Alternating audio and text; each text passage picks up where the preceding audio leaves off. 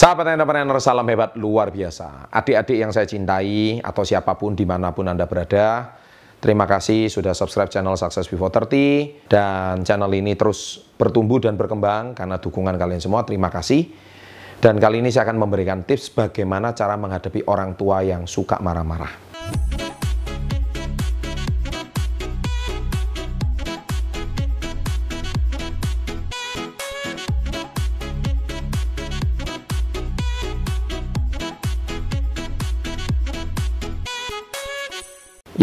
Jadi uh, sebelum saya bongkar lebih jauh tentang orang tua yang marah, di kesempatan kali ini saya akan berikan beberapa sebuah fakta yang mana Anda harus tahu fakta-fakta ini bahwa fakta-fakta inilah yang menyebabkan Anda itu suka mungkin beda pendapat dan selisih paham dengan orang tua. Ya. Nah, sebelum saya bongkar jangan lupa subscribe dulu. Ya, loncengnya diaktifkan. Saya tunggu 3 2 1. Terima kasih. Nah, jadi anda harus paham bahwa ada dua permasalahan yang harus Anda kuasai. Permasalahan pertama adalah orang tua yang salah, kamu yang benar. Dan yang kedua, orang tua yang benar, kamu yang salah. Nah, sekarang permasalahannya adalah ketika kita menghadapi orang tua yang salah dan kita merasa benar. Nah, sebelum saya cara menghadapi orang tua yang suka marah-marah, nggak ada salahnya kalau Anda harus tahu fakta ini. Fakta yang pertama adalah di mata orang tua, Anda seumur hidup adalah anak kecil. Ini fakta. Ya, saya mau bongkar fakta ini. Loh Pak, saya kan sudah dewasa. Dewasa itu berapa? 15 tahun? Saya kan bukan anak kecil lagi. 17 tahun? Apakah kamu selama ini masih minta uang sama orang tua? Kalau masih minta uang sama orang tua, berarti kamu belum dikatakan dewasa. Ya kan? Oke, sekarang ambil kamu sudah mandiri secara finansial. Kamu nggak minta uang sama orang tua, bahkan bisa nafkahi orang tua. Nah, sekarang saya tanya balik sama Anda. Bagaimana cara Anda tahu kalau Anda itu benar atau salah? Dan ingat, meskipun kalian itu suatu hari menjadi orang yang sukses sekalipun, dulu kalian punya penghasilan, jangankan cuma punya penghasilan, kalian menjadi direktur suatu hari, kalian menjadi CEO suatu hari, kalian menjadi pejabat suatu hari, kalian menjadi artis top suatu hari, Bahkan mungkin kalian jadi presiden pun, pesan saya cuma satu. Tetap anak kecil di mata orang tua. Kalian adalah orang yang dilahirkan dari kandungan ibu kamu dan dibesarkan dari keringat jeripayah bapakmu. Ini adalah sebuah fakta. Jadi fakta Anda selalu kecil di mata orang tua. Kalau orang tua tidak ngajak kalian berdebat, itu bukan berarti orang tua itu sepaham. Tapi orang tua pasti menganggap bahwa kalian itu adalah anak yang masih perlu belajar. Nah, itu adalah psikologis orang tua mana pun di seluruh muka bumi ini. Ini fakta. Jadi kalau orang tua kalian suka marah-marah, suka melarang kalian, kalian punya idealisme begini-begini, saya jawab dengan jelas, wajar. Karena di mata orang tua, kalian adalah tetap seperti anak kecil. Nah, jadi tips saya ini kan saya bagaimana cara menghadapi orang tua yang marah-marah. Oke, sekarang bagaimana membuktikan bahwa idealisme kalian benar? Dan supaya orang tua tidak usah berdebat. Di mata kalian kan orang tua itu cerewet, orang tua itu sok tak, apa ketinggalan zaman, orang tua itu kuno, orang tua itu jadul. Ini kan milenial menganggap orang tua kan seperti itu. Kalian mau melakukan apa pun, ditanya terus, ditelepon terus, ditele, apa, dicari terus. Ini membuat seolah-olah kalian itu uh, risih dan kalian merasa capek menghadapi orang tua yang seperti ini.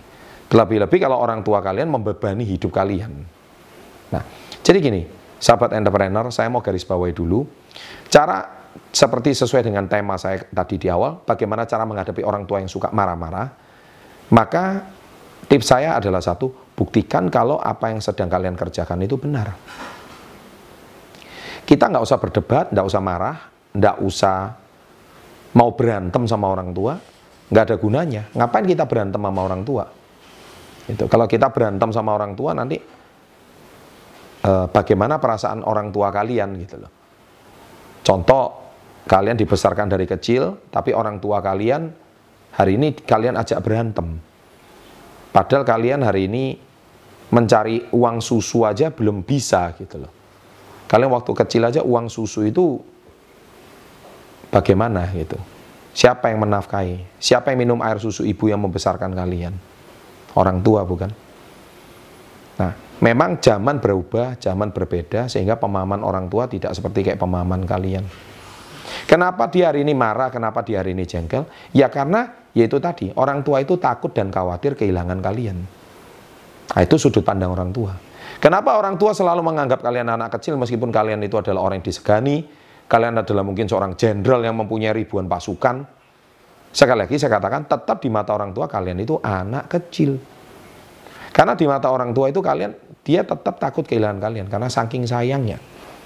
Misalkan kalian merantau aja di telepon terus kalian terus jengkel marah-marah. Kenapa kamu nggak pernah telepon ibu atau nggak pernah telepon bapak di rumah? Ya jelas jengkel, jelas marah. Kenapa jengkel dan marah? Ya karena yaitu tadi dia rindu. Dia takut kehilangan kalian, takut kalian itu lapar, takut kalian di seberang sana itu kurang tidur atau sakit.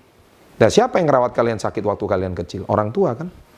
Tapi ketika kalian sekarang udah dewasa, merasa hebat, merasa kuat, merasa kuat segalanya sehingga kalian melupakan peristiwa itu waktu kalian kecil. Pak, saya kan bukan anak kecil lagi. Saya sudah katakan fakta tadi bahwa selamanya orang tua akan menganggap kalian anak kecil. Itu sudah sebuah fakta.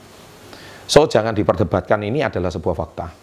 Paling mudah adalah satu kalimat, kalian belum jadi orang tua, suatu hari ketika kalian jadi orang tua, kalian akan melakukan hal yang sama.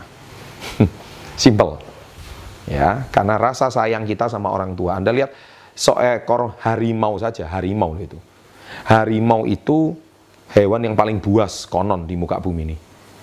Harimau aja kalau kelaparan dia tidak akan memangsa anaknya sendiri. Anda bisa bayangkan. Ini adalah sebuah fakta. Sebuah naluri hewan pun tahu bagaimana dia melindungi anaknya. Induk ayam kalau mau dimangsa sama elang, induk ayam tuh rela mengepakkan sayapnya untuk melindungi anak-anaknya. Tahukah Anda itu adalah sebuah naluri. Hewan aja tahu naluri ini, apalagi orang tua. Jadi kalau orang tua kalian marah-marah, itu bukan berarti dia itu hari ini merasa jengkel. Tapi dia menganggap bahwa anaknya sudah mulai dewasa dan anaknya hari ini sudah bisa berpikir sesuatu yang tidak sesuai dengan nalarnya. Tapi please sebagai anak muda, sebagai anak, kita hari ini jangan berdebat. Tapi sebaiknya saran saya hari ini dengarkan dan satu kalimat buktikan bahwa apa yang kalian perjuangkan itu juga demi kebaikan Anda dan kebaikan orang tua. Ya, jadi hari ini kalian jangan cuma melihat sisi marahnya orang tua aja terus kalian jengkel, kecewa. Kenapa nggak didukung? Saya punya idealisme, saya mau begini-begini, saya mau berbisnis tapi orang tua saya melarang. Orang tua saya harus jadi karyawan gini gini gini. Ini kan terjadi perdebatan yang nggak ada habisnya. Orang tua suruh gini-gini saya jengkel. Nah, sering kali perdebatan ini terjadi di dalam rumah tangga. Nah, please menurut saya satu, buktikan bahwa apa yang kalian kerjakan itu benar. Jadi kalau seandainya apa yang kalian kerjakan terbukti salah, ya ya jangan ya kapok sendiri kan, berarti nasihat orang tua kalian benar. Tapi kalau memang kalian benar dan membuktikan orang kalian orang tua kalian tidak benar, and prove it. Jangan cuman talk, jangan cuman bacot gitu istilahnya. Buktikan kalau kalian itu memang benar. Baik, Selamat mencoba, jangan lupa subscribe, dan ada dua konten silahkan ditonton. Salam hebat, luar biasa.